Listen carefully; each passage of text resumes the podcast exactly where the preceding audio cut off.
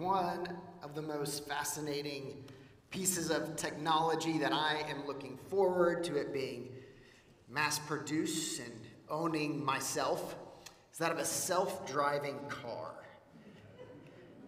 When we lived in Georgia, we were anywhere from 13 to 20 hours away from nearest family. So we are used to incredibly long and droning on and on car rides. And on these trips, I was often the driver. I wish I could say that I was the driver because I enjoy driving. It's not, but Ellie doesn't enjoy driving, and I might have a little bit of a control issue when it comes to how people drive. I'm working on it. But I've got this dream of what those drives are going to look like if and when we finally own a self driving car. Set a destination, maybe read a book, take a nap, and trust that the car will take us to our destination safely if that control piece doesn't kick in. Now, I know that this dream really probably is a fantasy, but I think it's one I hold on to for a little bit longer. But because I'm excited about this new technology, I've enjoyed from time to time reading and learning about how it actually works. So here's a non engineer's perspective or ideas about how this actually works at least my understanding of it. These vehicles have a network of cameras and sensors that surround the vehicle and therefore provide a 360 degree portrait of what is going on around it.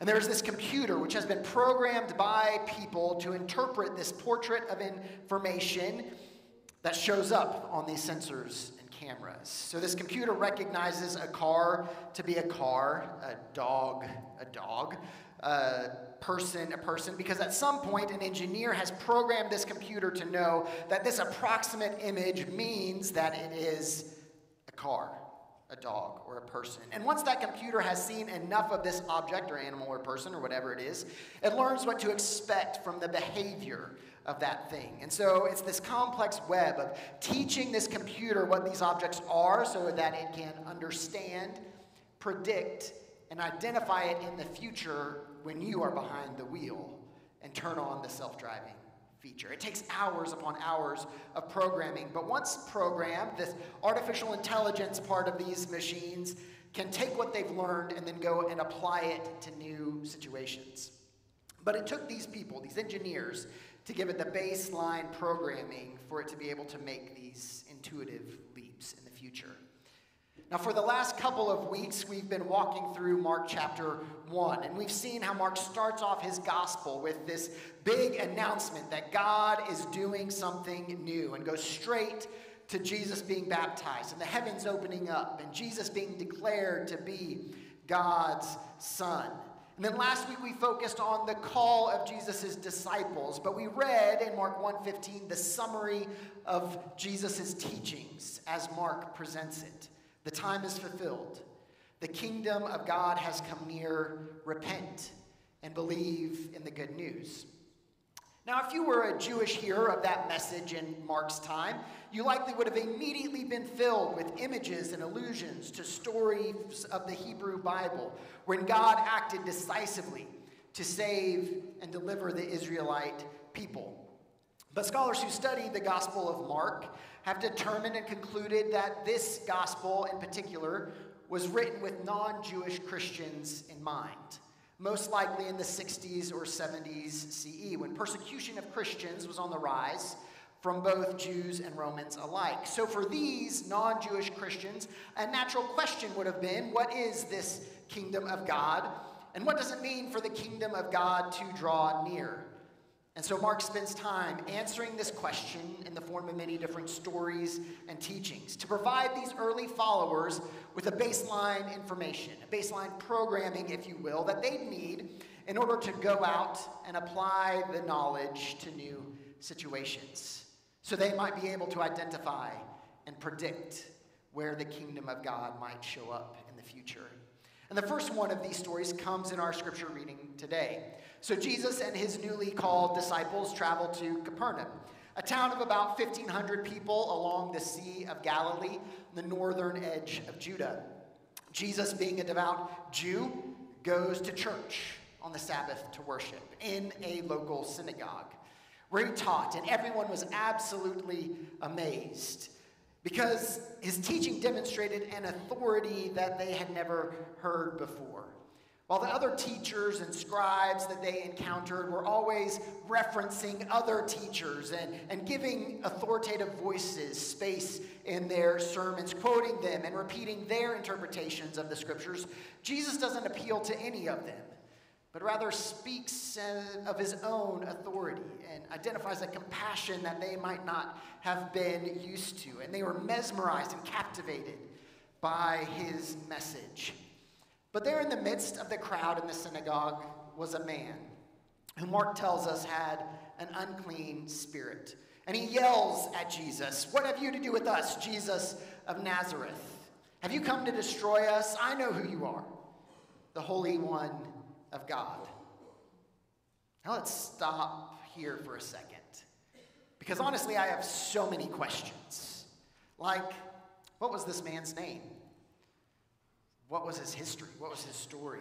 Who did he love and who loved him in return? What did he like to do? How long had he had this unclean spirit? Did this unclean spirit invade his life due to some sort of trauma or illness? Did people know that he had this spirit before this encounter with Christ? Or was he able to hide it? And if it is true that he was able to hide it, how in the world did he do that? If people knew was he welcomed into that space with love and care? Or was he sitting by himself and everyone avoided him? The spirit inside this man knew who Jesus was. Why didn't it stay hidden? Why did it confront Jesus? And it would be completely reasonable for us to ask ourselves what in the world do we make of these exorcism stories in general? I could go on, and maybe you have your own list of questions. But two thoughts I'd like to make. The first is this even though we don't know much about this man, and Mark really doesn't set out to give us any information about him, we can never forget that it's a real person that Jesus encounters. He's got a real name, a real family, a real home, real hopes and dreams and fears. And he walked out of that synagogue that day a transformed person because of Jesus. In these passing healing narratives which come and go, it can be easy to forget all that Jesus is handing back to these people as he heals and casts out these spirits. The second is this in the cultural atmosphere of Mark's day, a belief in demons or spiritually evil activity was a normal part of the belief system and experience. Now, we could, and many have, attempted to explain medically or scientifically what these ailments actually were and what we might diagnose them as today.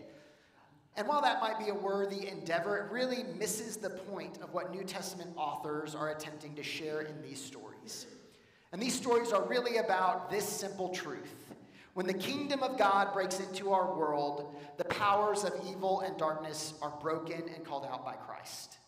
I'll say that again. These stories are really about the simple truth that when the kingdom of God breaks into our world, the powers of evil and darkness are broken and called out by Christ. And ultimately, Mark is trying to paint a picture for us of what it looks like when the kingdom of God, the reign of God comes near, so that we might be able to work towards that image in our everyday lives as we seek to follow Jesus.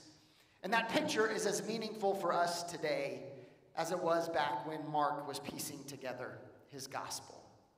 We don't have to look far to be able to recognize the reality that the powers of evil and darkness are still alive and active today. For some of us, it's as simple as looking in the mirror and being aware of our inner lives and the unhealthy patterns and thoughts that attempt to trap us. Thoughts that we try our best to hide from those around us because we wonder what they might think of us if they knew. Thoughts and feelings that lie to us, telling us that we are unworthy or might never amount to anything. Or addictions that constantly pull us, trying to drag us deeper and deeper into dependency. And if that is you, know that you are not alone. One of my boys' favorite bands to listen to is the band Imagine Dragons. It helps that I rather enjoy their music too. You don't always get that with kids. One of their most popular songs is entitled Demons. And I know that's kind of weird for a pastor to be listening to a song called Demons and then mentioning it from the pulpit. And when I looked on Spotify this week, it was actually the number one most popular song of theirs on the popular songs list, and it had been played over 2 million times. But in this song itself, there's allusions to greed, the fear of letting people down, of attempting to hide the truths of what they were struggling on their inner selves, and the anxiety around wondering that if someone actually gets close enough to know the real me, would they see how dark it is inside? In fact, in the chorus, it repeats over and over again if they actually can look inside me, they'd find that that is exactly where my demons hide. And I can't help but think that this song is so popular, not just because it's catchy, but because it speaks to the realities that so many of us feel. And it's the reality that the gospel of Christ speaks directly into. For when the kingdom of God is present and active, the powers of darkness and evil are broken. Or maybe you don't wrestle with any of that personally, or being trapped in unhealthy patterns of behaviors or thoughts, but you know someone who does.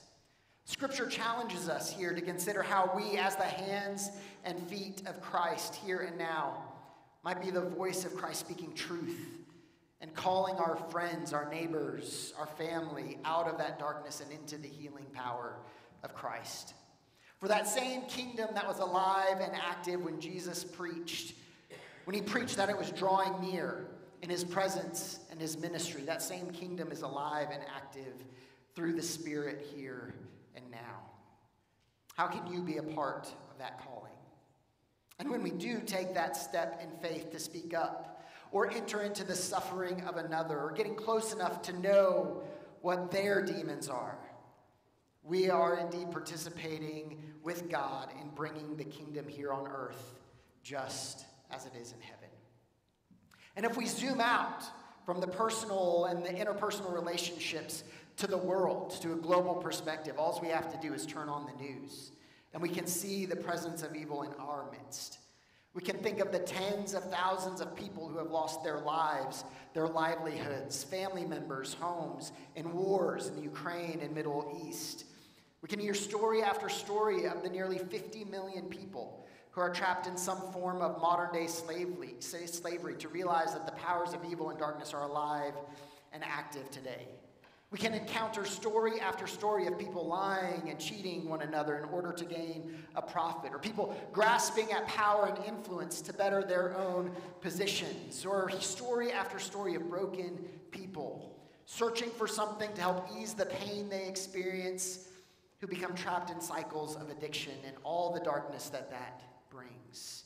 And we could go on and on, and it pushes us to ask a good question God, why is all this happening? And we can wonder and ponder to ourselves when and how things might ever get better. I like to think Mark was wrestling with some of those same questions. And in response, he tells a story about a man trapped by evil showing up at a synagogue one day. And in the presence and power of Jesus, that evil was overcome and that man was set and in this story, we see the glimmer of the hope of another world. When God's kingdom of love and justice and beauty and peace breaks through the veil between heaven and earth, producing experiences like this of a man's healing and darkness being overcome by the presence and power of Christ. And as we read this story, God gives us an invitation an invitation to be those people who bear witness to God's kingdom breaking through, where reconciliation takes place in the midst of conflict, where freedom arrives in the face of slavery, where people act in love and service to those, maybe even those they don't even know. Now, people trapped in inner conflict and turmoil experience the healing and wholeness of Christ. And we're not just invited to bear witness to it. But time and again, we're invited to be active participants in what God is doing here and now to bring the justice, the beauty, and the goodness of his kingdom here on earth as it is in heaven. And as we do, we might just be amazed as what we find that God is up to in our world. And then maybe, just maybe, we might see the fame of Christ spreading once again through the radical acts of love and service of God's people. At least that is the dream. And if we, as God's people, will step out in faith, then maybe, just maybe, it will be more than a fantasy.